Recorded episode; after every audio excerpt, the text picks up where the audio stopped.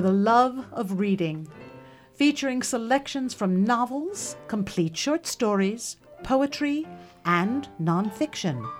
Read for you by Linda Pack and special guests R. Bobby and Ricci Dedola. Bobby, did you know that the actual night of the winter solstice is the darkest and the longest of the northern year?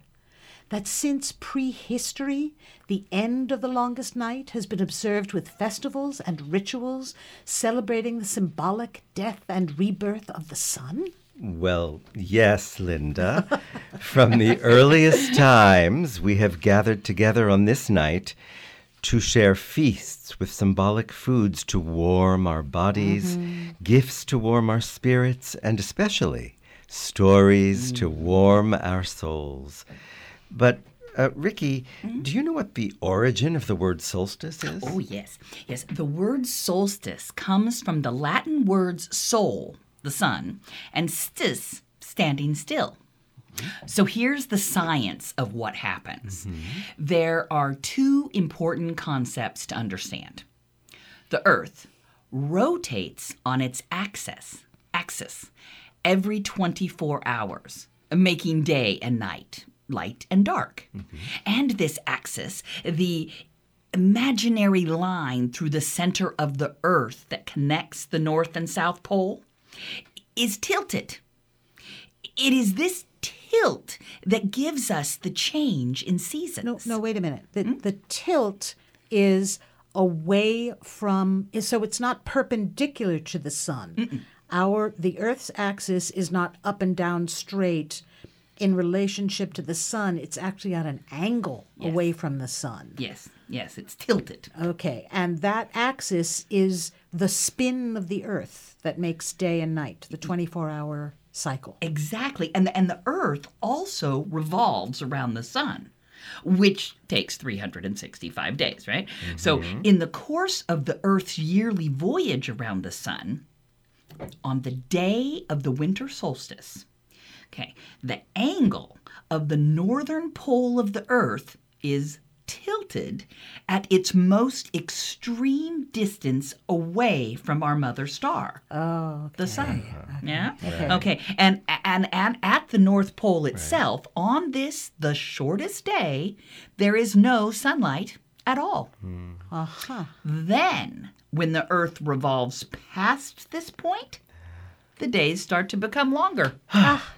Light and dark, mm-hmm. day and night. And hot and cold, summer and winter. And feast and famine. See, understanding the powerful forces that rule our life here on Earth was especially important to the early human cultures, mm. and especially to those who lived in the northernmost latitudes, where the lack of light is felt most keenly for the longest time. Yeah. Yes, our ancestors were seeking the answer to the most primal question of all. When all is darkness, where is the light? Mm-hmm. In the Japanese native belief system, which is called Shinto, or the Way of the Gods, which predates historical records, they answer that very question where is the light? with the legend mm-hmm. of their most important deity, the sun goddess. Amaterasu. It is this goddess from whom the imperial house of Japan claims descent. Well, that is. They are, after all, the the land of the rising sun. Yes. Mm-hmm. Amaterasu, the story goes, had been insulted by her brother, the storm god, who was dark and moody and had dominion over the seas. And he raged and howled without cease. He was very badly behaved. And he vandalized his celestial sister's rice crops. Oh, no. Well, she was furious and indignant, and so the sun goddess withdrew in protest into a cave, hiding her light, and the world was plunged into darkness. Oh. It had become night without end. To save the world, all the gods and goddesses went to that cave to beg the sun goddess to come out, but she stubbornly refused until the goddess of the dawn and laughter danced just outside the mouth of the cave. Well, of course. Yeah. This dance was had so much joy and ecstasy in it that the sun goddess was overwhelmed with curiosity and was drawn out of the cave. Ah. And so the light of the sun was restored to the earth. Hmm, Yay. and also in Finland, which is practically in the Arctic Circle, True. the early people wondered who had hidden the light. They have this legend in the Kalevala, the Kalevala, Kalevala. Kalevala, which the Finnish people consider their national epic. Once upon a time, a powerful witch named Louhi hid the sun and the moon. She carried them deep into the upper north. Hmm. The moon she placed beneath a rock of many colors, hmm. and the sun she stuffed into the iron banded mountains. Not content with this mischief, she also stole fire, oh. leaving the land barren of both light and warmth. Ooh, the Inuit people of North America and Greenland tell the tale of how the immortal trickster, the raven, brought light to the world. Oh, I love this Was it story. also hidden? It was. Oh, this hmm. hiding the Yes, light. listen and hmm. hear. In the beginning, the earth was covered in darkness. This darkness suited Raven very well, for he liked to nap. Of course. But the inky pitch that blanketed the world made it very difficult for people to hunt or fish or gather berries for food. They came to Raven and begged his assistance, for no food would grow without light. Hmm? Raven discovered that there was an old man who had a box that contained a box that held many other boxes. in the very last box was all the light in the universe. But this old man selfishly kept this treasure all to himself. Raven, however, vowed to steal the light for the people. He thought, hmm, and thought, hmm, and finally came up with a plan. But first had to find a way to get to the boxes. okay, this old man lived alone with his daughter, and each day the girl would go to the river to fetch water. So Raven transformed himself into a tiny hemlock needle and dropped himself into the river just as the girl was dipping her water basket. Hmm. He floated into the girl's basket, and when the girl became thirsty and took a drink, Raven slipped down her throat. Once down in her warm insides, he changed again, this time into a small human being, and took a very long nap. He liked to nap. Yes, yes. And sleeping and growing there for a very long time. One day, the raven emerged as a little boy child. Now, Even though he had a rather strange appearance, Raven's new grandfather loved him, you know, like you do. Uh, the Raven child began to explore his new surroundings and discovered that the light must be hidden in the big box in the corner. When he first tried to open the box, his grandfather scolded him harshly. But the raven child begged and begged to be allowed to hold the box, if only just for a moment. So the old man gave the child the big box to play with. But the raven child found another box inside that, and begged and begged to open that one too. Inside that was another box. Oh, and the Oh, raven child begged and begged to see what was inside of that one. Finally, the doting old man gave in and lifted out of the smallest box a warm and glowing sphere, which he threw to his grandson. As he tossed the ball of light, the child transformed into Raven and, snatching the light in his beak, flew through the sun smoke hull of the hut and up into the sky. The world was instantly changed forever. Mountains sprang into the bright sky, and reflections danced on the rivers and oceans. Raven was so caught up in all of the excitement of this newly revealed world that he dropped nearly half of the ball of light, which fell to the earth, shattering into one large and many small pieces on the rocky ground. Ah, but these little shards of light bounced back up into the heavens where they remain to this day as the moon and the stars. Yeah. Oh, that's nice. Now, Raven flung away the light that he still carried in his beak, floating gracefully above the clouds, and it became the sun as we now know it. And it rose over the mountains in the east, and that is how light came into the universe. Hmm. Now, that is a good explanation. And before astronomical observations explained how the Earth rotates on its axis and also revolves around the sun, the fear of famine, as the crops mm. withered in the dry cold, gave rise to rituals and stories to explain the change of seasons. Mm-hmm. Of course, because the ancients were hunters and farmers, and the seasons and weather played a vital role in their lives.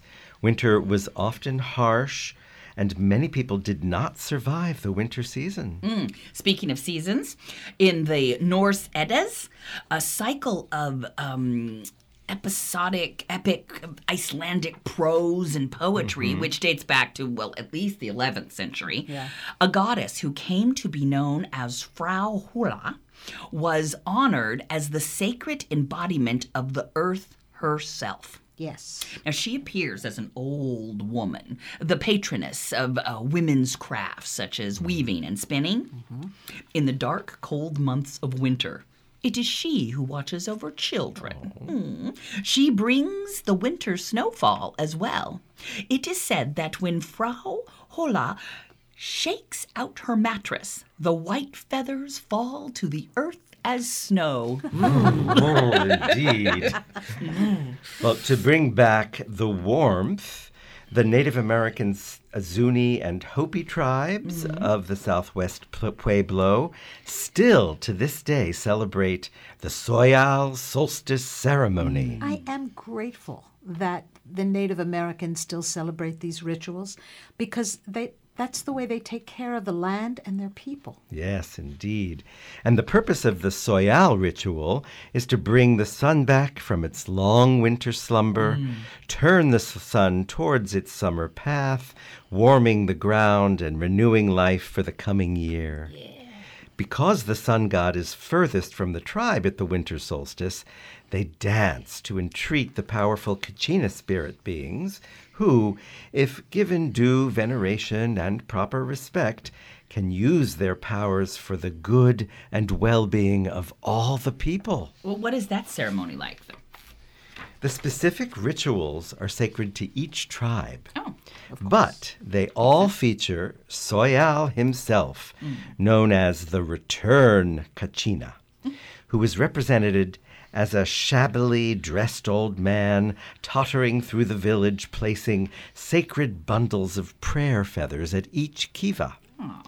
These prayer offerings open the way for other Kachinas to return to the village from the spirit world and share their blessings with all of the community. Hmm. All of these oral traditions are fascinating. But you know, the first story I ever read that explained why we have winter, it was actually written. It was one of a series of Greek poems that was written in the 7th century before the Common Era. They were written in meter and they're known as the Homeric hymns. This particular story begins like this. I sing of Demeter, the holy goddess of the harvest, whose bounty feeds the world, and how she lost and regained her beloved daughter Persephone. One day, Persephone was picking flowers with her maidens. Up and down the soft meadow, iris blossoms she picked, and hyacinth, and the narcissus, with its sweet fragrance spreading to the wide skies above. and the world smiled in all its radiance. Suddenly, a chasm in the earth opened up before her, and there was Hades, lord of the underworld, king of the dead, riding on a chariot drawn by his coal black steeds. He seized Persephone against her will, put her into his golden chariot, and drove away as she wept. She cried with a piercing voice, and the peaks of mountains resounded as did the depths of the sea. Mother Demeter heard her, and a sharp pain seized her heart. She sped off like a bird, soaring over land and sea, looking and looking. For nine days did the lady Demeter wander all over the earth. But when the tenth bright dawn came upon her, she went to the sun god, Helios, the seeing eye of gods and men, and asked this question. I turn to you as you look down from the bright ether with your sunbeams. Tell me whether you have by any chance seen my child, and who has taken her away from me by force against her will. And the sun god answered her with these words Queen Demeter, Hades, heading for the misty realms of darkness, seized her as he drove his chariot and Demeter was visited by a grief even more terrifying than before. Wasting away with yearning for her daughter, she caused most dreadful and cruel misery for mortals. All over the earth, Demeter kept the seeds cold and covered underground. Many a curved plough was dragged along the fields by many an ox, all in vain. Many a bright grain of wheat fell into the earth, but no seed would sprout. It was all for naught. Demeter would have destroyed the entire population of the earth with harsh hunger, and thus deprived the dwellers of the Olympian abodes of their due sacrifices of meat and wine, if the king of the gods Zeus had not noticed and sent out all the immortal gods to plead with her. But no one could persuade her. She said she would never again send up the harvest of the earth until she saw with her own eyes her daughter again. When Zeus heard this, he sent Hermes, the fleet footed messenger of the gods, to persuade Hades to allow Persephone to leave the misty realms of darkness and be brought up into the light. Hermes rushed at full speed down into the depths of the earth, and he found Hades inside his palace with Persephone, who was yearning for her mother and suffering. The king of the dead smiled and did not disobey the order of Zeus the king. But Hades did give to Persephone, stealthily, the honey sweet berry of the pomegranate to eat. Anyone who tastes the food of Hades must remain in the underworld. The deed having been done, a compromise was struck. Since Persephone had eaten the food of the underworld, she had to dwell a third portion of the year in the realms of the dark mist beneath the earth. But the other two thirds of the year she would spend in the company of her mother, and the world could be fruitful again. Since the abduction and return of Persephone, the earth has followed the progression of seasons. In the fall, seeds, like Persephone herself, are buried underground, and the earth becomes colder and less fertile. Until the spring, when Persephone comes out into the sun once more, and Demeter, in her joy, covers all the wide earth with leaves and blossoms, and sends up the harvest from the land. Mm. Beautiful. Good one. You know, ladies, it is mm. interesting that food is the factor that decides Persephone, Persephone's fate. Mm-hmm. Celebratory feasts featuring symbolic foods play an important role in helping us survive the winter. Oh yeah, yeah, yeah. In the in the south uh, southern part of um, China, Yes. rice balls are the festival food as they symbolize family reunion. Was that because the rice sticks, Sticks together? together. That's my thinking. That's what I think. But uh, the difference is in northern China, people usually eat dumplings and wontons to Yum. celebrate the day. But since the dumplings and the wontons are shaped like people's ears, the tradition says that eating wontons will keep their ears from being frostbitten in the bitter cold. Another good excuse for eating know, right? I wontons. love it. In Northern Europe, Uh-huh. until the 16th century, more or less, Mm-hmm. the winter months were always a time of famine. Mm. And so most of the cattle were slaughtered so that they wouldn't have to be fed during the winter. Ah. And that made the solstice a time when fresh meat was plentiful and needed to be eaten. That That makes is so a much great sense, thing to yeah. Mm. have, too. and desperate for the return of light and warmth, the prehistoric people of Scandinavia and the Celtic tribes of the British Isles held a midwinter feast called Yule. Mm. A strong drink called wassail, usually a mixture of ale, honey, and spices, was massively consumed. Well, it was cold. The term, well, absolutely. And the term wassail is from the Old English words vias heil, which means be well. Oh, nice. Sweet. Mm. And they would light bonfires in the fields, a- and the ceremonial Yule log, a giant timber, was dragged into the house, decorated in seasonal greenery, and set ablaze. It would burn for 12 days. That's a big log. Yeah, lighting and warming them through the darkness and the cold while the earth turned back toward the sun. Yule means wheel. The Jewish people celebrate eight days of feasting on delicious and symbolic foods Oh, yeah. when they retell their own return to the light story. Bobby, Yes? tell us about the winter festival we call Hanukkah. Oh, please, please. Oh, Hanukkah. Yes. So Hanukkah is also called the Festival of Lights, and it is actually inspired by a turbulent phase of Jewish history. Oh. Around 200 BCE, Judea, also known as the land of Israel, came under the control of Antiochus III, a benevolent king of Syria who allowed the Jews to, who lived there to practice their religion. His son, Antiochus IV, proved less generous. Hmm. He outlawed the Jewish religion and ordered the Jews to worship worship Greek gods. Oh, You know, this was They a problem. like Oh no, no, no, no. This was a problem for the Jews. You know, they continued their traditions anyway. They celebrated their Sabbath, Shabbat, and also studied the Torah. Mm.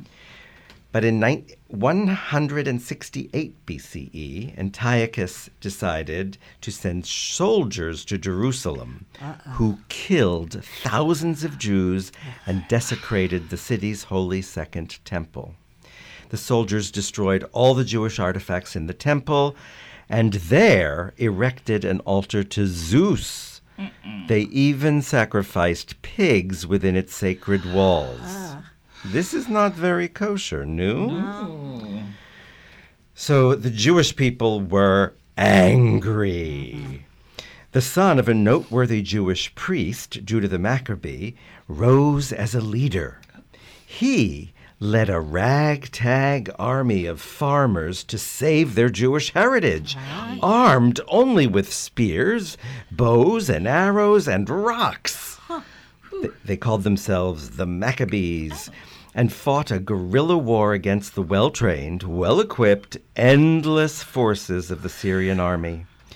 Even as the king's soldiers rode in on elephants to attack, over two years, the Maccabees stayed strong and finally drove the army out of Jerusalem. yay! Yay! well, you know, after the defeat of the Syrian army, the Maccabees cleaned up the temple as much hmm. as they could.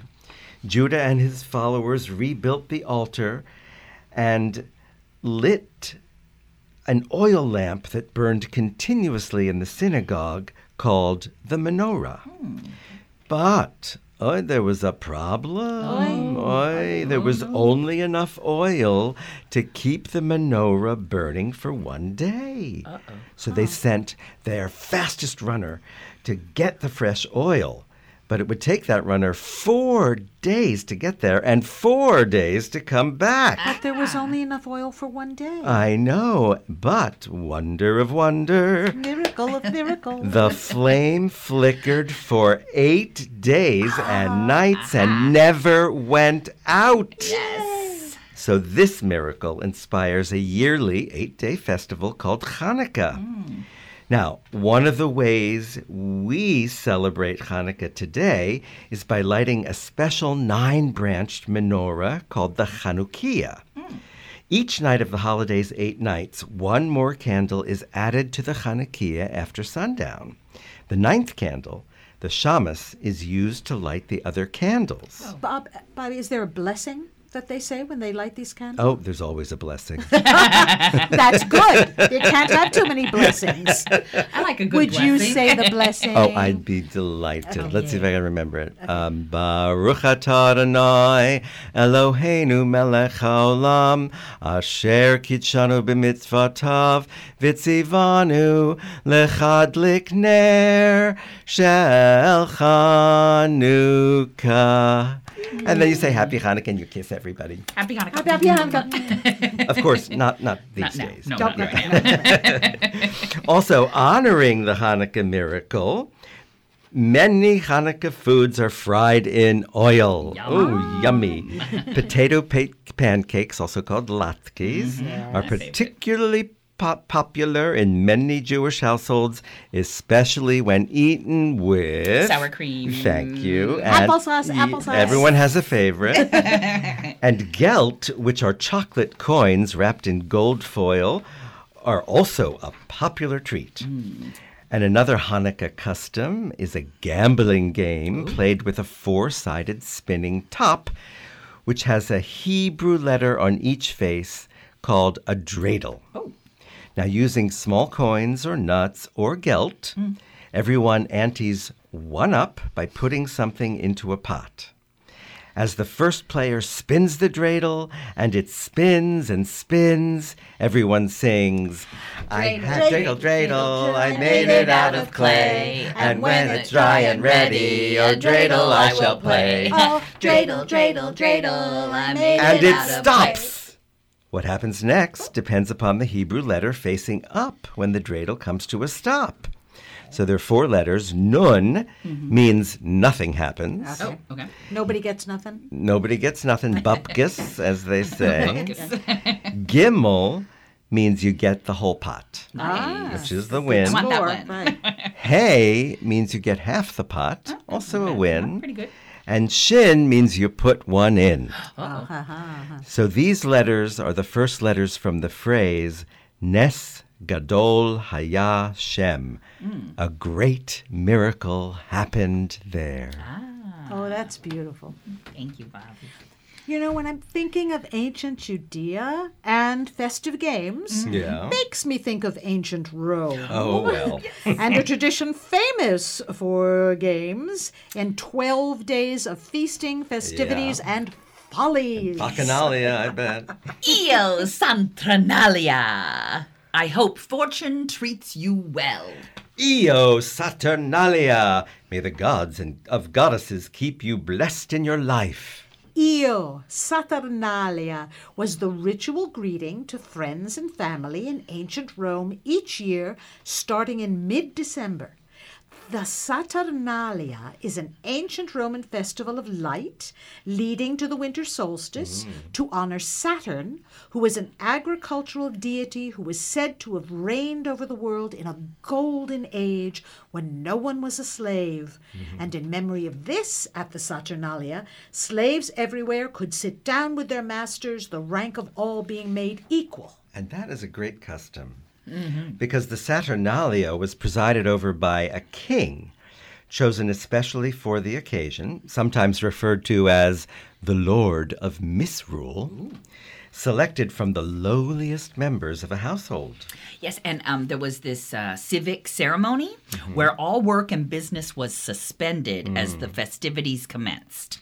Now, now with a with a sacrifice at the temple of Saturn in the Roman Forum, and then a public banquet blazing with an abundance of candles, symbolizing the quest for knowledge and truth. Ah. And then the private parties and the gift giving and a carnival of drinking and gambling and debauchery that overturned all the Roman social norms. The poet Catullus called it the best of days. Nice. And so we greet the season, Io Saturnalia. For how many years shall the festival abide? Never shall age destroy so holy a day. Io Saturnalia! Oh, now every year on December 21st, hmm. Iranians celebrate the victory of light over darkness on Yalda night. One of the most ancient of all global winter solstice festivals, Yalda night was first celebrated when the majority of Persians were followers of Zoroastrianism, which was prior to the advent of Islam. Yes, common people set great bonfires, and their rulers sent birds aloft bearing torches of dried grass. That must have been beautiful. I can't imagine, yeah, just floating there. Uh, the winter solstice is the eve of the birth of Mithra, the sun god, who symbolized light, goodness, and strength on earth. Yalda is a Syriac word meaning birth. Still today, Iranian families all over the world gather together, eat sumptuous meals, exchange gifts, as so many cultures do at the winter mm, solstice. Mm-hmm. But they also tell their fortunes for the new year by reading from a precious collection of poems in Farsi that were composed in the 1300s by the beloved Sufi mystic poet who was known as Hafiz. Mm-hmm. Hafiz is a title of respect for a Muslim who knows the Quran by heart. And these beautiful poems are considered sacred by the Iranian people. Mm. This is the divination process. First, you make a wish from your heart. Then, opening the book of Hafiz to a random page, you read the poem on that page as a divine response, Ooh, we could do this, yeah? Anyone can. Including anyone who is listening to us right now. We can do this. We should do. Let's do this. Let's do it. Okay. Let's do this. So, in front of us, we have a selection of nine of the poems of Hafiz. So, let's each make a heart wish now. Okay. Okay. Okay. Okay, you good? Are you mm, mm, ready? Oh, wait, mm, okay, ready? Uh, yep, got it. Okay, good, good. Okay, so now we choose a number between one and nine. Okay. Okay, tell me when you're ready. I have a number. Okay, I have a great. I number. had mine too. Okay, and now we will read each poem. The number you have chosen will be the poem that is the divine response to your own private wish for the new year. Yeah? All right. All right. Here's the first poem. Oh, great. I pull the sun from my coin purse each day, and at night I let my pet, the moon, run freely into the sky meadow. If I whistled, she would turn her head and look at me. If I waved my arms, she would come back wagging a marvelous tail of stars. Each day for God I water his favorite plant, this earth. Ask the friend for love. Ask him again. For I have learned that every heart will get what it prays for most. Number two. The sky is a suspended blue ocean. The stars are the fish that swim. The planets are the white whales I sometimes ride on. And the sun and all light have forever fused themselves into my heart and upon my skin. There is only one rule on this wild playground. For every sign Hafiz has ever seen reads the same. They all say, Have fun, my dear, my dear, have fun. in the beloved's divine game. Oh, in the beloved's divine game. Mm. Three. And for no reason, I start skipping like a child.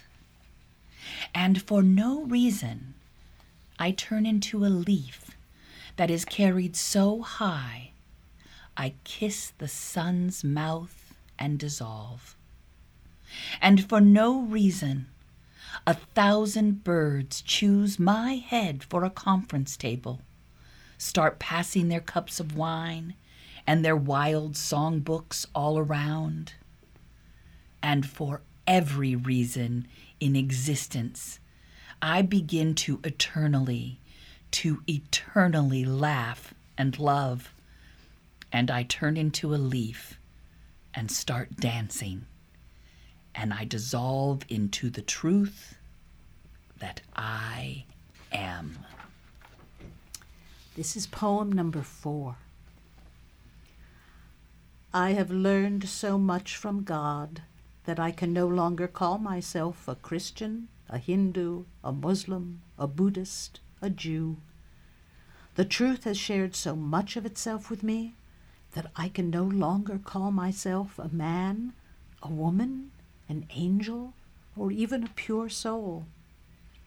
Love has befriended Hafiz so completely, it has turned to ash and freed me of every concept and image my mind has ever known. Number five. I once asked a bird, How is it that you fly in this gravity of darkness? She responded, Love lifts me. Hmm. Number six. I wish I could show you when you are lonely or in darkness the astonishing light of your own being. Seven. There was a four year old child whose next door neighbor was an elderly gentleman who had recently lost his wife. Upon seeing the man cry, the little boy went into the old gentleman's yard, climbed onto his lap, and just sat there. When his mother asked what he had said to the neighbor, the little boy said, Nothing. I just helped him cry. Look what happens with a love like that. It lights the whole sky. Number eight. At some point, your relationship with God will become like this. Next time you meet him in the forest or on a crowded city street, there won't be any more leaving. That is, God will climb into your pocket. You will simply just take yourself along. Okay, and the last one, number nine. Leave the familiar for a while. Let your senses and body stretch out like a welcomed season onto the meadows and shores and hills and love like a blooming night flower. Change rooms in your mind for a day. Greet yourself in your thousand other forms as you mount the hidden tide and travel back home. All the hemispheres in heaven are sitting around a fire chatting, stitching themselves together into the great circle inside of you. As we each hold our poem in our heart, consider that no matter how we choose to celebrate the annual return of the light, It is always with gratitude for the blessings of warmth, the promise of abundance. And the hope of peace. Amen. may the faith and friendship that we share in spirit never fail. In our hearts and our homes. and in all the places on earth, and in all times of the year. And that is all for this edition of For the Love of Reading Tales of the Winter Solstice. The material read on this special edition of For the Love of Reading was selected, reviewed, and edited by Linda Pack, and performed by Linda Pack, R. Bobby, and Ricci Dedola. The program was engineered by Alicia Bales. This program is archived and available for online listening at kzyx.org, along with all of the shows aired on For the Love of Reading.